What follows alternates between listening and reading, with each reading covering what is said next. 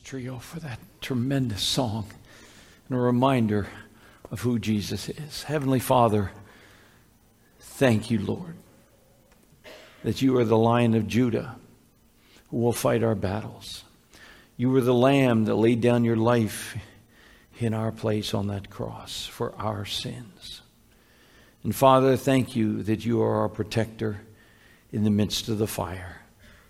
And Father, as we open your word once again, I pray that these truths might become a reality to us individually, Lord, as we remember who you are. Thank you for what you will say to our hearts, we pray in Jesus' name. Amen. Amen. If you'll take your Bibles this morning and turn to Psalm 3. Psalm 3, we are beginning a study in the Psalms. And uh, so it's going to be sporadic throughout the Psalms. We're not going psalm by psalm, but we're going to pick out a few Psalms.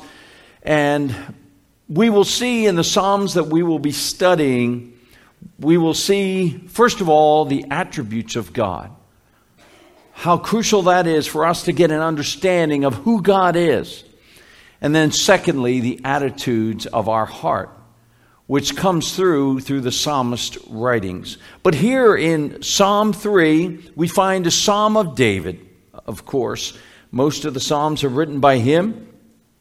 But the background of Psalm 3 and we believe Psalm 4 is uh, we know that uh, Psalm 3, as if you look at the top of uh, the chapter there, Psalm 3, it says, A psalm of David when he fled from Absalom, his son. And so this psalm was written during a crisis in David's life as suddenly he was a fugitive. He was on the run. His son Absalom, wicked in heart, sought the throne and so uh, a conspiracy grew. And he, he got so many uh, people in Jerusalem and Israel to support him that he should be king. That, that they, they began to, to, to desire to put Absalom on the throne, and David knew it was time to flee for his life. And so you can imagine, uh, just put yourself, as we go through this psalm, put yourself if you can, in the days, uh, in, the, in the shoes of David. Put yourself in, try to imagine what he's going through. He's running from his own son, whom he dearly loved, but his son wants to kill him. And I don't know what your circumstances are this morning, but they are heavy. There are many burdens, many heartaches, many sorrows and trials that each and every one of us are going through this morning. So, what do we do about it? When we are in crisis mode, we will find out what David did. Here, during the, this most traumatic experience of his life, we see that he is going to write a song he writes a song. Of course, it is a prayer that becomes a song. But let's look together at verse 1. And by the way, Psalm 3 is considered by Bible scholars to be a morning psalm by the way he, he writes it. And then Psalm 4 is more of what we call an evening psalm. And you'll see why as we go along. But verses 1 and 2, David begins O Lord, how my adversaries have increased. Many are rising up against me. Many are rising up against me. Here, David begins to cry out to the Lord. And he, t- he cries out to the Lord, Yahweh, and if you'll notice the name Lord there, O Lord is all capitalized, which in the Hebrew uh, it's translated here, capital, uh, all in capitals, because this is the Hebrew word for Yahweh. So David is calling out to Yahweh, his, using his name, the great one, the, the I am, the one and only, the God of the universe, the Almighty One. And so he cries out to him here. And what does he cry first? He says, my enemies have increased around me. He just doesn't say, I have a, I, I'm dealing with a problem here, Lord. Uh, you know, no, he tells the Lord, and he knows the Lord knows all this, but he says, Lord, my enemies are increasing. All of a sudden, there just seems to be one enemy after another just piling on to David, and David can feel the strain and stress and fear for his life. And maybe this morning, your enemies, whatever they are, maybe you lost a job, maybe you're close to losing one, someone accused you of something that was false. You lost your job because of it. Maybe it's there's a problem in the home, in the marriage, uh, among children, grandchildren, whatever it is. It may be a coworker or, or a friend, but a serious issue. It may be health, it may be finances, whatever it is. And it just seems like your enemies in your life, your trials are increasing. I've talked to some of you who have just said, I can't believe now this. Now this has come upon me. I don't understand. And we don't have an answer. David didn't understand what God was doing and allowing, why he was allowing what he was doing. But he's telling God, God, here's my problem. My enemies are increasing around me. And so he cries out to the Lord that my enemies are increasing, many are rising up against me. And then he says in verse 2 Many are saying, these are the enemies, many are saying of my soul, there is no deliverance for him in God. There is no deliverance for him in God. It's a statement of mockery, of blasphemy, contempt to David and to his God. So David now presents to God what his enemies are saying about him. And maybe you're sitting here this morning and something's going through your mind of what somebody said about you. And you've been hurt. You feel betrayed. You've been, you, you feel anger and bitterness because of, of, of what's been said to you or about you. And David is, is bringing this to the Lord as a burden and saying, Lord, this is what they're saying. This is what they're saying. And what is it they are saying? Huh, there's no deliverance for him in God. You see, these are the, his enemies that see King David running for his life, and they're going, I thought he and God were like this. I thought David was a man after God's own heart. Hey, David, where's your God to deliver you? Where is the one who will deliver you? Where is he? He's not coming to deliver you. And we find this similar type of tone and, and mockery uh, when our Lord was dying on the cross. Turn with me to Matthew chapter 27. Go to Matthew 27 with me, and we will see our Lord Jesus hanging on the cross there. You know, we think that Matthew 27 43. When we think of the cross of our Savior, we think of his physical suffering. But remember, at the cross, there were those who, on top of his physical suffering, were taunting him. Taunting him because he claimed to be the Son of God. Matthew 27 and verse 43. Remember, these are all the uh, people around, uh, uh around the cross, all the, the, the Pharisees who are loving it. And actually, if you look at verse 41, in the same way, the chief priests also, along with the scribes and the elders, were mocking him. Were mocking him. Who are these guys? The religious guys. And you will find that in your life, many times you will be attacked by others who they may not know the Lord, but they, they profess to be a Christian. But they lash out at you and they begin to mock you or they begin to, to, to bring you down even in the midst of a trial you're going through. But here they did it to the Lord Jesus. Look what they said, verse 42. He saved others, he cannot save himself. He's the King of Israel. Let him now come down from the cross and, and we will believe in him. Verse 43 He trusts in God. Let him deliver him now if he takes pleasure in him or delight in him. For he said, I am the Son of God. That quote, what, what, they, what they say there mockingly in verse 43 is actually from Psalm 22 8. It was prophetically proclaimed by David in Psalm 28, 22. Uh, I'm sorry, in Psalm 22, verse 8.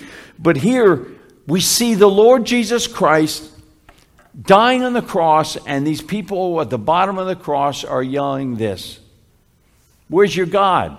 You're God, you're the Son of God. Let's see if He can save you. And, and then we'll believe in you. He trusts in his God, but there, what's happening to him? He's dying.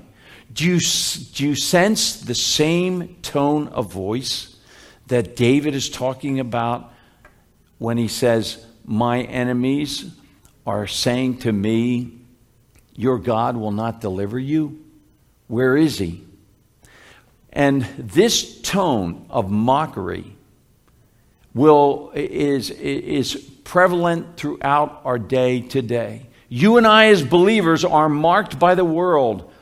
And they know where we stand. They know who, who we stand. And we stand on the Word of God, the Bible. They will laugh in our face and say, Where's your God? They see all the wars and suffering, and then they'll say, Where is your God?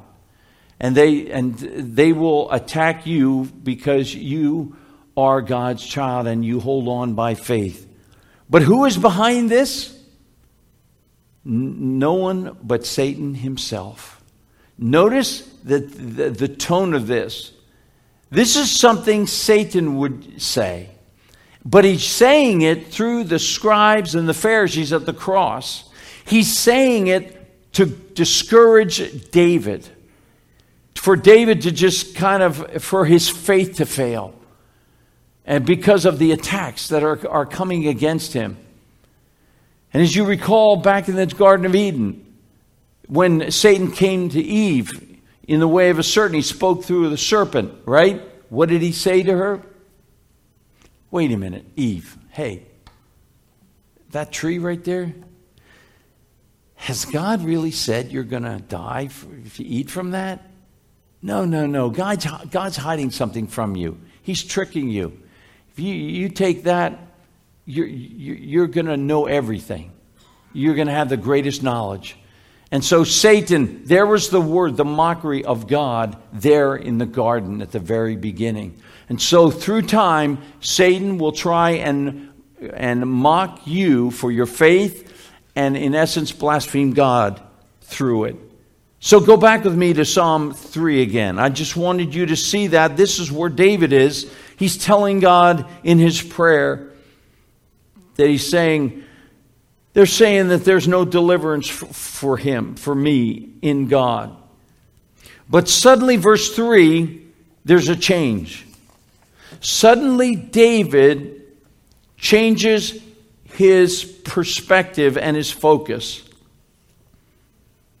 Verse 3 But thou, O Lord, the word but there. Suddenly, he's complaining to the Lord, This is my situation. Then he says, But thou, O Lord, art a shield about me my glory, and the one who lifts my head. Here he is. Here, David comes in the middle of his, his, his uh, anxiety and, and heartache and strain and dealing with his crisis.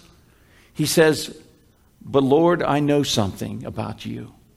And here's the attributes of God I know that thou art a shield about me. First of all, he says, I know you're a shield about me. The shield. God has put the shield around his people. Psalm 18:30, another psalm of David's. David wrote this, "As for God, his way is blameless. The word of God is tried. He is a shield to all who take refuge in him." And maybe this morning there's that feeling in your life like, man, the pressures are, it's closing in, and you feel like you're just going to be crushed underneath it all.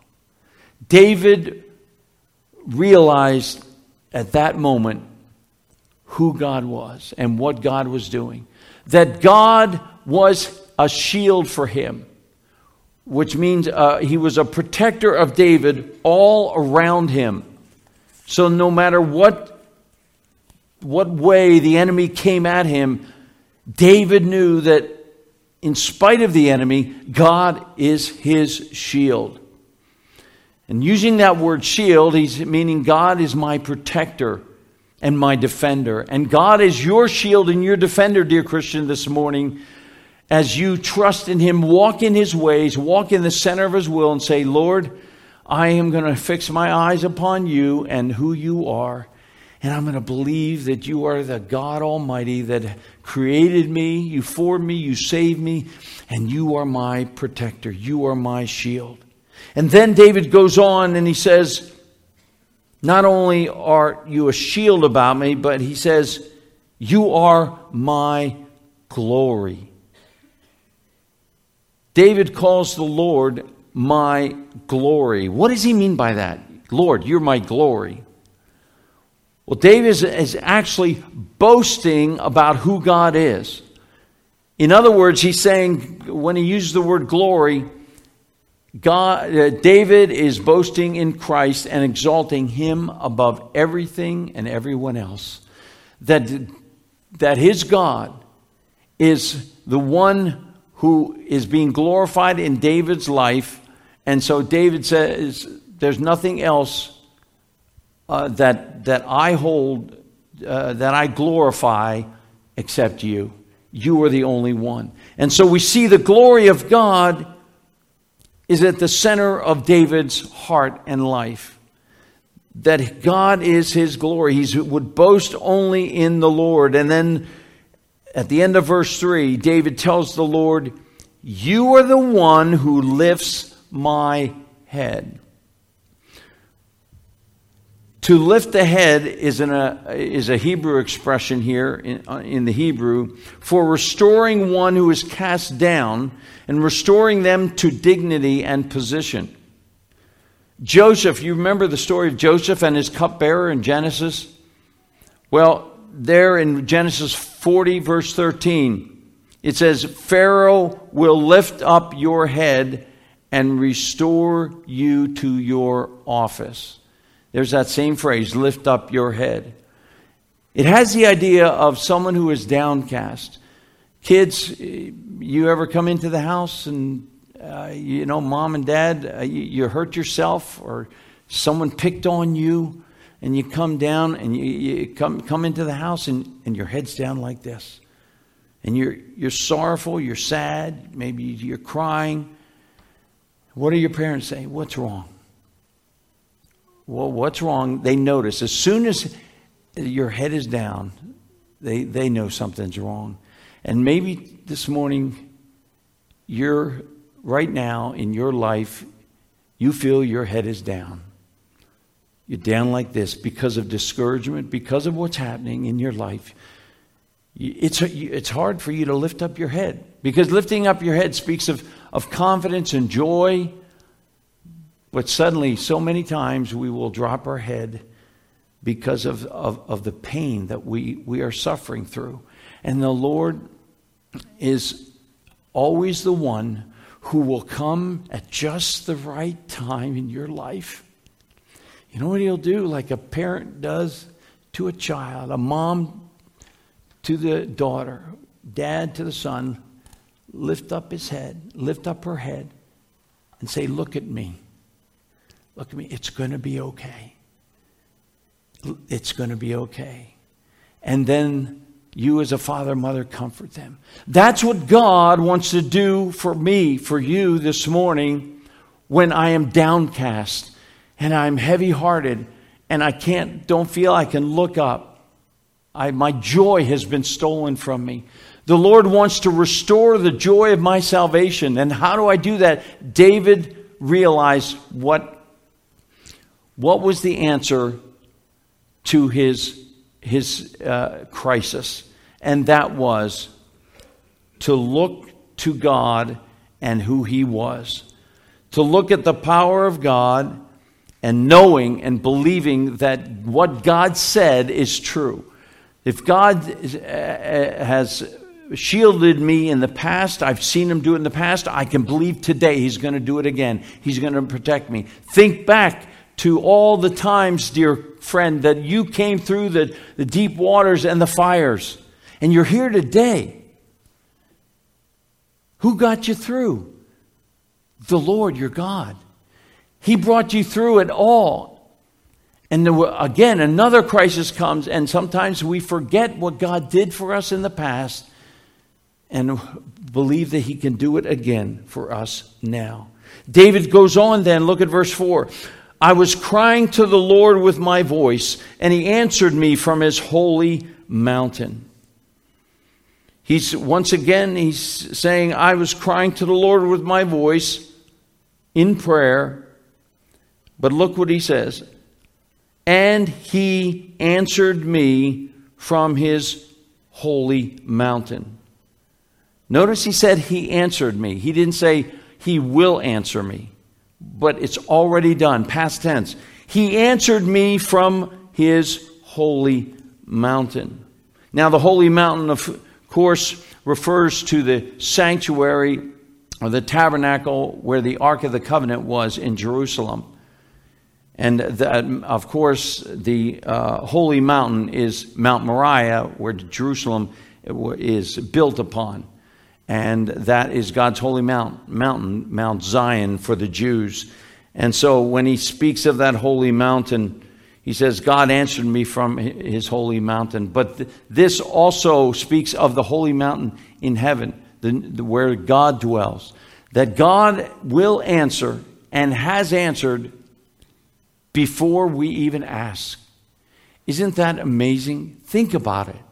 God wants you and I to pray, and it's important that we pray so that God will see faithfulness, see our faith through prayer, and then He's already answering before we even see it and how God's going to choose a way of deliverance. It doesn't mean that I'm going to stop suffering. Notice David is saying this nothing has changed in his circumstances.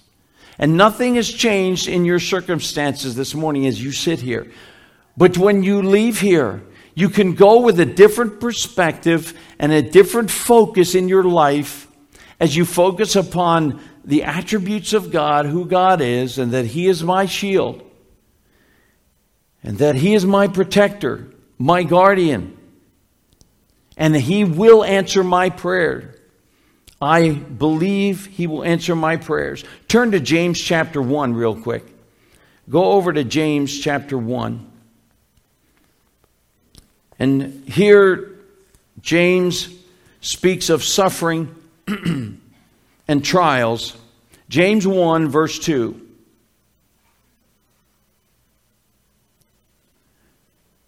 James writes, Consider it all joy, my brethren, when you encounter various trials. How did the word joy get into that? that? I don't know. But he says you can have joy in the midst of your trials. That's an, an inner peace knowing that the testing of your faith produces endurance, and let endurance have its perfect result, that you may be perfect and complete, lacking nothing. So, in the midst of the trial, what, are, what do we do then? We are to call upon the Lord, ask Him for wisdom. What do we do next, Lord? How do I handle this? Verse 5 But if any of you lacks wisdom, let him ask of God who gives to all men generously and without reproach, and it will be given to him. Verse 6 But let him ask in faith without any doubting. For the one who doubts is like the surf of the sea, driven and tossed by the wind. For let not that man expect that he will receive anything from the Lord, being a double minded man, unstable in all his ways. James is basically saying when we come to the Lord and ask him for wisdom and strength, we must believe by faith that he is going to answer me and going to give me that strength. He is going to give me the wisdom that I don't have to deal with the circumstance and the situation I'm in. And that's exactly where David was. Suddenly, in the midst of his crying out, in the midst of his pain, what did he do? He, he stood strong in his faith in the Lord. And he believed that God was answering, had answered, will answer his prayers as he continued to rely upon the God of his salvation. Turn back with me then. I wanted you to see that. Keep crying out to the Lord for wisdom and help this morning, dear Christian, but ask in confidence and in faith. Back to chapter 3. Then we come to verse 5. And here it is. I want you to, to leave you with this. David writes, after he cried to the Lord and God answered him, circumstances remained the same. What happened? He said, I lay down and slept. I awoke. For the Lord sustained me. I will not be afraid of ten thousands of people who have set themselves uh, against me round about. I will lay down and sleep, and I awoke, for the Lord sustained me. The Lord sustained me. Peace he said, I, I lay down and I slept. Maybe you're sleeping right now. That's okay. You know, because you had a long week, long day, and, and you're drifting off. It's, that's okay. It's easy to do that. It's scary when I drift off and go to sleep. So keep an eye on me. but, but here, what does this tell us when David is saying in his psalm, I lay down and slept? And the Lord, when I woke, the Lord sustained me through the night. I'm still alive. What is he what caused David to be able to fall asleep? It was the peace of God. Peace in the truth of, of who God is and his promises. When was the last time you were able to put your head down on a pillow, dear Christian, and really sleep. Now, we understand that there are, there are times in our life where we are suffering physically. You and I will, will enter times of our life where physical suffering and cancer and pain will come upon us and it will keep us up at night. And that's and what do we do then? We are that is the time to meditate upon the Lord when you can't sleep and to look to the Lord and, and, and his scriptures. That's what he he look over at verse uh, 4 of chapter 4. Just slide over to chapter 4, okay? And this is the uh, psalm that they say David wrote concerning the evening. Because look at verse 4 Tremble and do not sin, meditate in your heart upon your bed, and be what? Still. And be still. So you might be there where you can't sleep physically, but the Lord is with you, and He's saying, Meditate on your bed and be still and know that He is God. But then drop down to verse 8 of chapter 4. Look at verse 4 and look at verse 8. David concludes chapter 4. He says this In peace I will both lie down and sleep, for thou alone, O Lord, dost make me to dwell in safety. In peace I will both lie down and sleep, for thou alone, O Lord, dost make me to dwell in safety. How do I sleep? Only if, if I, my eyes are focused on Him, my Lord, my Savior, and His promises, and knowing that His presence is with me, as David did. That's the only way. Then I can put my head on the pillow and I can have peace in my heart. The peace that passes all understanding. We sing that song uh, at Christmas time, Silent Night. And in that song, What, remember the end of, it, of the, the first verse? Sleep in heavenly peace. When was the last time I slept in heavenly peace? Peace that came from the Lord. No, many times I, I, I, can toss and turn because I'm worried about the situation, worried about what I'm going to do tomorrow, worried about how I'm going to handle this, and, and the fears set in, the doubts set in, God, are you, are you hearing me? Are you listening? You haven't answered. But that is when the peace of God comes and will come over you and calm your troubled mind and heart, and you can sleep in heavenly peace. Sleep in heavenly peace. Turn, uh, if you would, to Philippians. Let's go to the book of Philippians here. And the Apostle Paul, chapter 4, Philippians 4, and a familiar passage that, that we all know well. Pick up verse 6, Philippians 4 6. Paul's writing to a church that is hurting. Christians who are going through trials and suffering. And what does he say? He says, Be anxious for nothing, but in everything by prayer and supplication with thanksgiving, let your request be made known to God. That's exactly what David was doing when he wrote that psalm. And then here's the result. Verse 7 And the peace of God, which surpasses all understanding or comprehension, shall what? Guard your hearts and your minds in Christ Jesus. He, his peace will guard my heart and my mind. If I come to him in prayer with thanksgiving for who he is and making my request known to him and believing that he is going to answer me, I can have this peace that passes all understanding. And I can sleep in peace. In spite of what tomorrow I have to face, I can sleep in peace. Turn to Acts chapter 12. Acts 12, verse 5. And I, I, I love this account. Peter is in prison. The Apostle Peter has been arrested. Acts 12, and pick it up at verse 5. So he's arrested. Now, just before this, if you look in Acts 12, look at verse 2. And he, the speaking of King Herod, verse 2, and he had James, the brother of John, put to death with the sword. God, in his sovereign will, said, James, your ministry is done. I'm taking you home early. And so Peter knew this had happened. So now Peter figured he was next because he was arrested and put in prison. Verse 5 So Peter was kept in the prison, but prayer for him was being made fervently by the church to God. Christians, don't stop, stop praying for one another today, this morning. In verse 6 And on the very night when Herod was about to bring him forward, Peter was sleeping between two soldiers, bound with chains, and the guards in front of the door were watching over the prison. What does it say there? Peter was sleeping.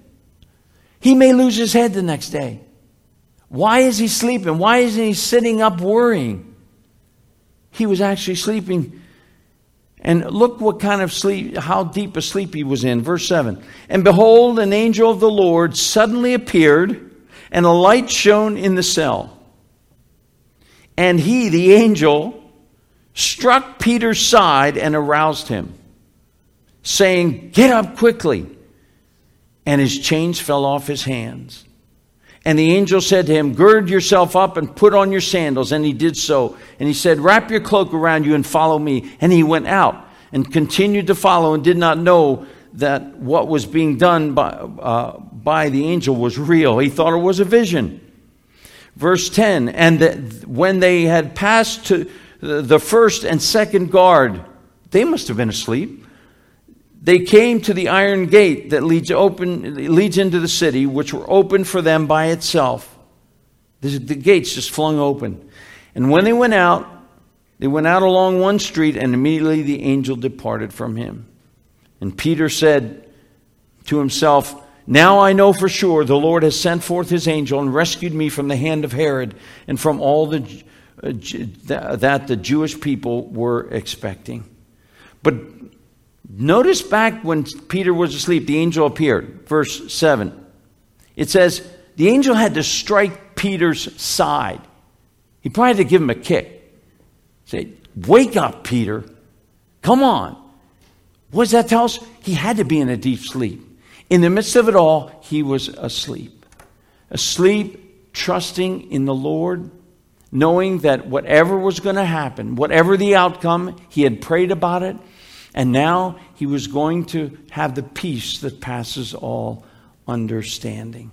I don't know how God is going to deliver you, or if He's going to deliver you physically or emotionally, whatever it is, but He is going to be with you in the fire. He's going to bring you through it, and He will be glorified in the end. And uh, quickly, in closing, go back to Psalm 3. David, we see that David realized that the Lord sustained him. Back in uh, verse 5, remember he said, I lay down and slept, I awoke, for the Lord sustains me. The Lord will sustain you, dear Christian, today, tomorrow, and forever. And then he concludes his psalm by saying, Arise, O Lord, save me, O my God. Doesn't mean David stopped praying for God to save him and deliver him, but he believed that God would one somehow, some way. For thou hast smitten all my enemies on the cheek. Thou hast shattered the teeth of the wicked. Salvation belongs to the Lord. Thy blessing be upon thy people. He still cried out to the Lord, but there, the, there was that moment where he stopped and said, You are God. You are my shield. You sustain me in the night. You'll sustain me in the morning. And I'm going to believe that. And therefore, I can sleep in peace. There was a uh, gallery, an art gallery, that put on a huge competition. And they invited different artists to, to uh, paint certain pictures. Uh, and they, the theme was peace, okay? The theme was to be peace. They wanted an artist to express peace in his portrait, in his picture, whatever it was. So they, the, the paintings came in, and the judges began to look at all the paintings. And there was a painting of a little boy with a fishing rod walking through a, a beautiful meadow. Peaceful picture.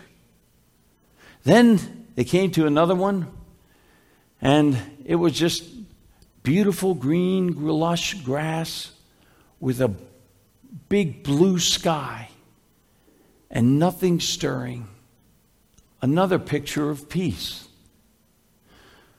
Then they came to another painting. And the judges, when they first looked at this painting, they're going, Boy, whoever did this one didn't get it. And I'm going to show you that picture. Greg, could you flash it up here? Now, if, I don't know if you can, how good you can see that. Is there any way to enlarge that? A little bit. Now, t- right there, that's good. Here's the painting. They came and they looked at that waterfall and the, and the torrent uh, and torrential water that's pouring over, the dark skies. And does that look like peace to you? No. Didn't look like peace to them. How could that be a picture of peace? Ah, but you had to look closely at this picture. Closer and closer. Because as you get closer to the picture, there's something in the middle of the, the painting as Greg brings it up and makes it bigger. As it grows, you get closer and closer and closer. And if you could raise it up, Greg, keep, keep raising it up. And now zoom in a little more, if you could. Does anybody see what, what's sitting right in there? A, a bird. A bird in the cleft of the rock. A bird in its nest with its chicks. And the bird is sleeping. the bird is sleeping in the midst of the storm. Suddenly, the judges stopped, and when they realized that, they said, There's that winner. There's a true picture of peace in the midst of the storm. Dear Christian, you are in the hollow of his hand this morning. You are in the hollow, in the cleft of the rock. And he's protecting you. And you can go to sleep tonight without fear and worry because he is going to carry you and protect you and see you through the storm. So, in the midst of it all, you can know the peace that passes all understanding that will guard your hearts and minds in Christ Jesus. Let's pray together.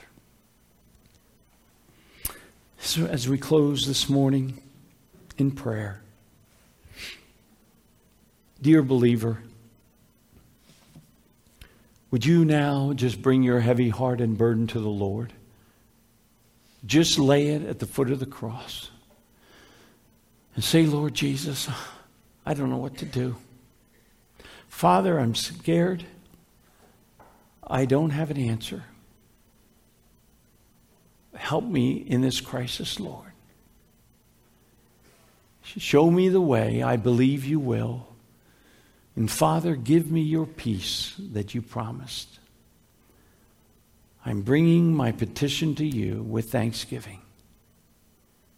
And Lord, like David did, I am going to look upon who you are and hold fast to your attributes of what you can do and who I am in you, your child, and you will never let me go. Father, give me that peace today. Would you make that commitment, Christian? Make that decision, give it to the Lord, and He will give you His peace. And He will bring you through that trial however He chooses. If you're here this morning, never known Christ as Savior, I invite you to accept Him right now. Perhaps you don't have peace in your heart because you've been dealing, fighting the sin in your life. You've, you felt lost like a lost sheep. And Jesus went to that cross as a shepherd to die for you. And he wants to bring you to himself. He's looking for you today. Has he found you? If you're ready to accept Jesus as your Savior, you believe he died on the cross for you and your sins, and you believe he's the Son of God who died and rose again from the dead, and you believe that he's the only one that can forgive your sins and save you from hell. Would you just pray this prayer with me right now? A prayer like this. Give your heart to Christ. Say, Dear Lord Jesus, I know I'm a sinner, and I'm sorry for my sin. I believe you died on that cross for me And you took the punishment for my sin. Come into my heart right now. Wash my sins away. I receive you today as my very own Savior. Thank you for dying for me and rising from the dead, Lord Jesus. And with head still bowed, if you gave your heart to Christ this morning, you are now born again spiritually. You become part of the family of God. We welcome you to the family. Your sins have been forgiven. You've been given the free gift of eternal life. Heavenly Father, thank you, Lord, for any decisions that were made. We thank you, Lord, for the comfort we have received from your word this morning. Thank you, Father, for the peace that you promised as we call upon you in the day of trouble and believe that you will answer us. Father, administer your grace to hearts this day and give your peace. We pray in Jesus' name. Amen. Amen. As we